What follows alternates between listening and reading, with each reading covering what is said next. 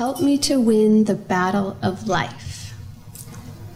O King of Kings, train thou in me, in the camp of discipline, the noble qualities of calmness and self control.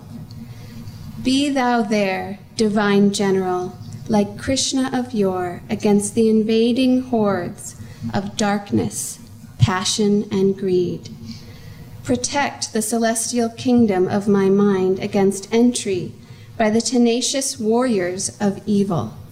Let thy banner of peace wave always above the strong castle of my soul. I wish that for all of us. So, does Satan exist? What a topic.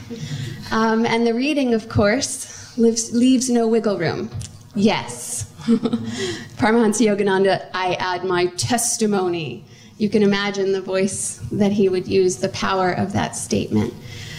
I find it very helpful in thinking about these concepts to start by rolling it back to the cosmic perspective because that is the most um, comforting perspective. Uh, it is, you know, the concept of Satan is the fallen angel, at least in the Judeo Christian model. It's the fallen angel, the guy with horns, and he's out to get you. It's very creepy.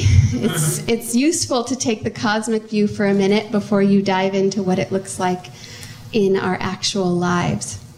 So, cosmically, the great news is that beyond all of creation is Satchidananda, ever new, ever conscious, ever existing bliss. And for reasons that I will not pretend to fully understand, Satchidananda decided to manifest creation. And in doing so, set a portion of itself in, out in vibration in the sound of Om. Om is that cosmic vibration that creates all that we see. In the beginning was the Word, and the Word was God. That's the Genesis version of this creation story, of course. So, you know, in, inherent in the vibration, as Jyotish very well explained to us last week and many others, um, is the upward motion and the downward motion. All vibration is a wave. So, inherent in all of us, in all that is manifested, is the up and the down. And it's the movement between the two that holds us in this cosmic dance. And it is the perfect stillness behind it, the bliss, that it is all actually made from. So, that's where the cosmic perspective is very comforting to me. And I hope to you as well. But then there's the actual experience of Om, of the downward pulling energy and the upward, excuse me, the upward pulling energy. I, many of you know, I was born and raised at Ananda Village. And so most of my life was an example and an experience of the upward moving energy. Because there's a great magnetism and power when a whole lot of people practice meditation learn to tune in to the vibration of their own consciousness and draw it upwards through attunement to the guru. That is an awesome place to grow up. But in the coming of age, I started to look out into the world and notice, sort of like the story of, you know, the Prince Buddha, I noticed that there was a whole lot of suffering.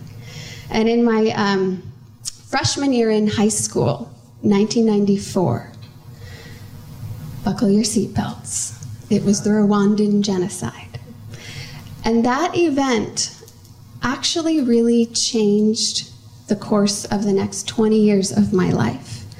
Because I couldn't, sort of like Siddhartha, I couldn't understand how that degree of darkness could exist simultaneous to this. It was just really confusing. Um, so I dove into humanitarian study and practice and spent 20 years doing that. The case of Rwanda I find so instructive on several levels. A million people in 100 days were killed. And they weren't killed by an army, they were killed by each other. That is the most amazing example to me of the manifestation of the consciousness of our separateness. The idea that we are so different from each other that we are not worth anything.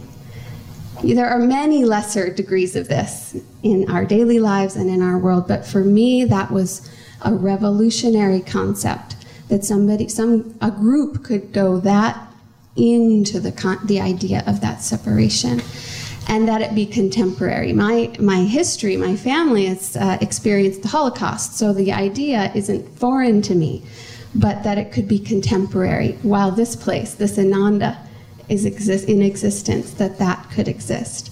And how does it happen? Magnetism. The law of magnetism is essential in understanding how anything happens in this world. And that's the great teachings in the reading, the great teachings of Paramahansa Yogananda, is to understand the world from the perspective of its energy. Magnetism is created by energy in motion. If it is in motion, it creates a magnetic field. That is true in our own spine. The mo motion upwards creates a magnetism to our highest self, and the motion downwards creates a magnetism to our lowest self. So, in that particular instance, there's a group of people magnetizing the lower energy, the concept of separation to its utmost potential, and it is so strong that at first, like any magnet, it attracts to itself that which is like it. Like attracts like. But at a certain point, it becomes so powerful that it attracts that which is not like it and changes that. That's the negative version. Thank goodness there's always duality and the positive, and that's the guru. The positive version is the guru so magnetic and strong in the upward moving energy that even the presence, the, it, just the existence of it, can change the polarity of our own consciousness upwards. Thank God. What's also instructive about that particular case is Rwanda today. Its neighbors got pulled into that darkness as well. It's East Africa, there's been a lot of strife all around. Rwanda today is better off than its neighbors, even despite what it went through. And how did it happen? It let in the light. After that incredible destruction, there was a very strong and concerted effort through a Truth and Reconciliation Council, through local, um, how do you say it? Gacaca, um, basically uh, tribal councils, to bring together everybody, perpetrators and victims, have everybody share their stories, and in doing so, recognize the humanity in each other and heal, if even a little bit. So it's not a perfect place still. It's been through great trauma, but it's doing much better than its neighbors. I have to say that for the 20 years that I spent in humanitarian aid work, I um, was sort of a downer at a party. because I knew what was happening in the world, and it is so dark. But I needed to go through that. I needed to understand it. In the same way, all of us who come into this incarnation, in every incarnation, need to make the choice to move upward to the light, it helps to understand the other choice. And for some of us, we get that in our childhood, and for some of us, we have to go find it. So I found it. so now I want to take it into more the personal. So there's the collective. Oh, one more concept with the collective that I really appreciated before I go there. Um, my father, who is also a, a minister at Ananda, suggested that I read this chapter in Cities of Light called The Expanding Light in preparation for this. And it is wonderful. It is morbid. It is all about evil on planet Earth. And it's what's wonderful about it is that Swami Kriyananda really reframes it in terms of consciousness and energy, rather than the horned creature that we're all very, ups, you know, upset by. He used the illustration of dark, swirling clouds of lower vibration and beautiful light clouds swirling of higher vibration and that, that our whole reality it's i mean it's in om is every fiber of our being so it's within us but also everywhere around us there are these swirling vortices of energy and we get to choose and magnetize to ourselves those aspects of that energy that we resonate with. And if we aren't careful, we can be drawn into that which we do not resonate with, but is very strong. So then there's the personal, the chakras, the body. You know, our own bodies are a manifestation of that Om, and both the, the highest potential and the lowest potential. And on the one hand, the personified Satan, on the other hand, the guru. So that, you know, in our own lives, this is where it gets useful because fortunately, most of us don't live in an environment where that level of collective darkness is happening right now. But inwardly, we get tested by it all the time. The first and most useful thing that I found, as in the case of Rwanda, is inviting the light. So when I had this experience, it was very um, interesting and instructive on the dark side. I've had others on the light side, which would be much more fun to share, but here we are talking about Satan. So I was about 15 and I woke up and there was somebody in my space, and it wasn't a physical person, but it was an energy, an entity. Some of us have had that experience, some of us have had the hackles go up on the back of our neck. This was very vivid. There was this negative person in my space, and he had on a mask, and he was there. And he stayed in my space for three days. Everywhere I went, there he was.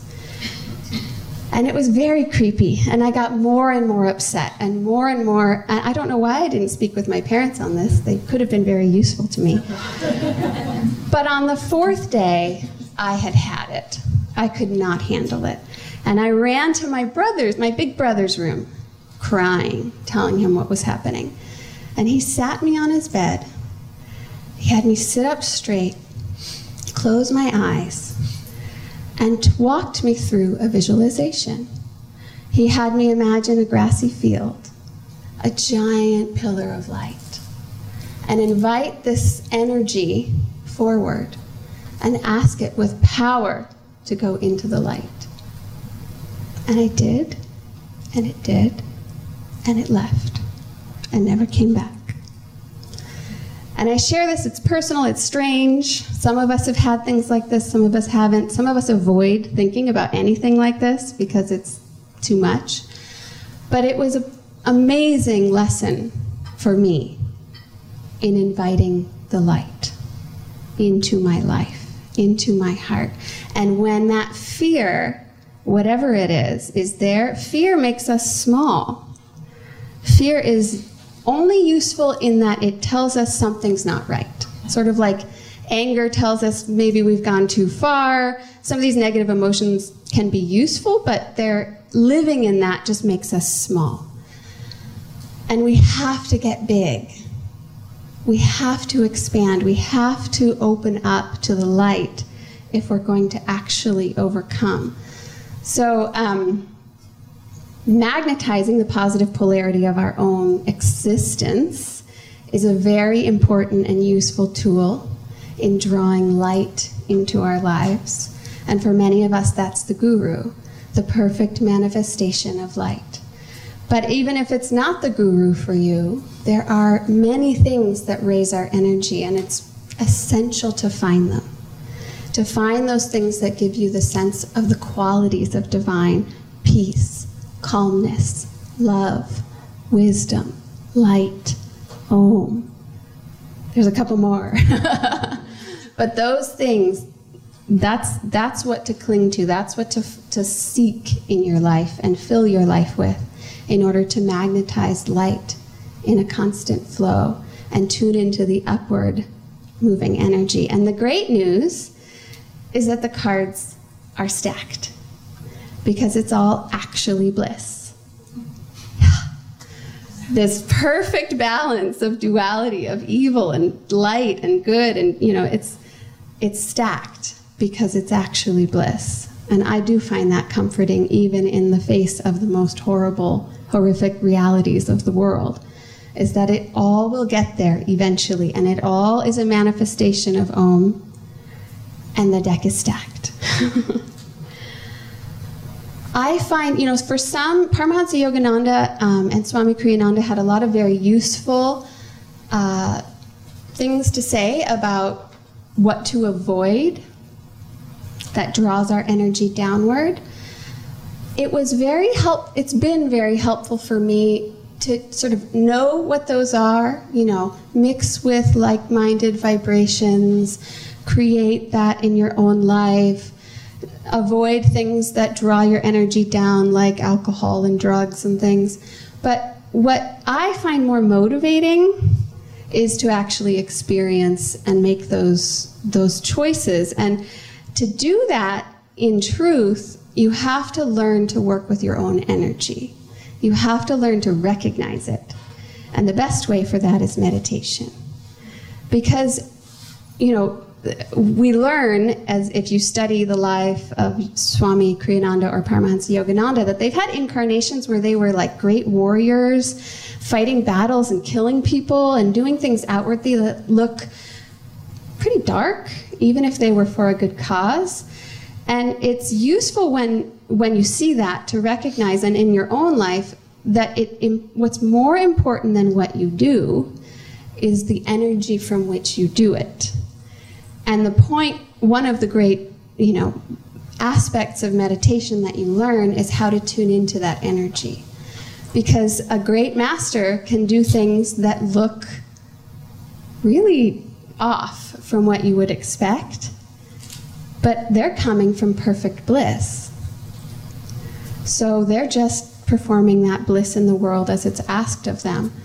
We're not probably there, but you can see it in little ways. Here's a, just a silly, fun example. Your friend buys uh, donuts for everyone, voodoo donuts. you walk in the room, and you can you can come from the consciousness of me, mine, separate, dark, I love the maple, I'm going to take it before anyone else does. you can do that. But if you're at all sensitive, you're going to notice that on some level. You have other options. You could still end up with that one, but you have other options. you could come in with gratitude. You could see that others are, maybe they're not taking the donuts because they know better and know that the consequences aren't so great, but you really want that maple. So, with a big open heart and gratitude, you make sure everyone's good and then you can have yours. And then, if you're really in a good place, you can enjoy it with God. Isn't this great? Same outcome, different energy. And that's my point in our lives. We aren't William the Conqueror necessarily, and we aren't asked to do dramatic things in this world, I hope. Um, but it's the little things and it's tuning into the vibration behind them. And as you meditate, it's like that great story Paramahansa Yogananda shared of the disciple who came to him and said, I don't want to give up alcohol, women. I forget, he was an actor, he was really smoking. He, what was his name? Hugh, Jeffries. yeah, Hugh Jeffries. So he didn't want to give up anything, but he wanted to follow Yogananda. and Yogananda said, fine, just practice your Kriya Yoga.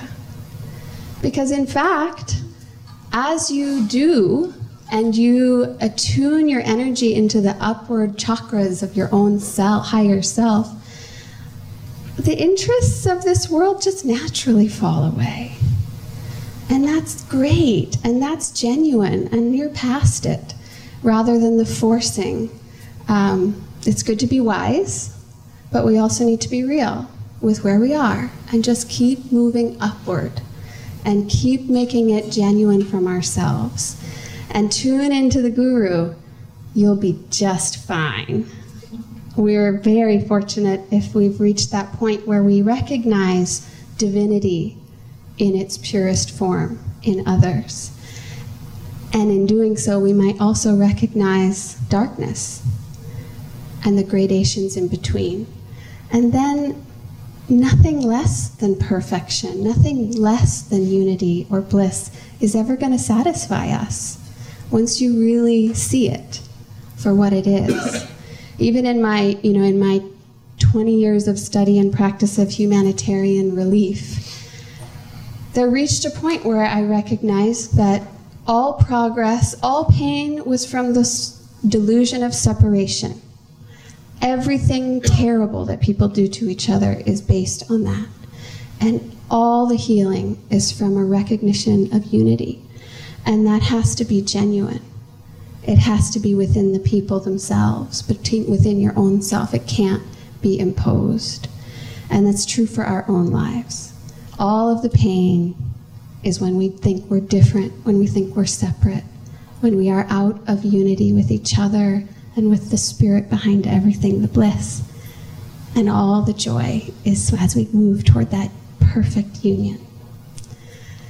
So, I'm going to end this morning with um, the hope that we all live without fear, as, as uh, Swami Kriyananda's song proclaimed.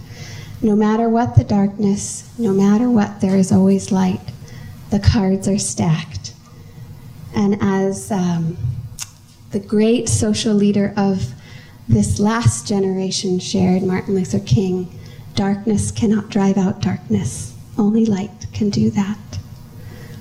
Hate cannot drive out hate. Only love can do that.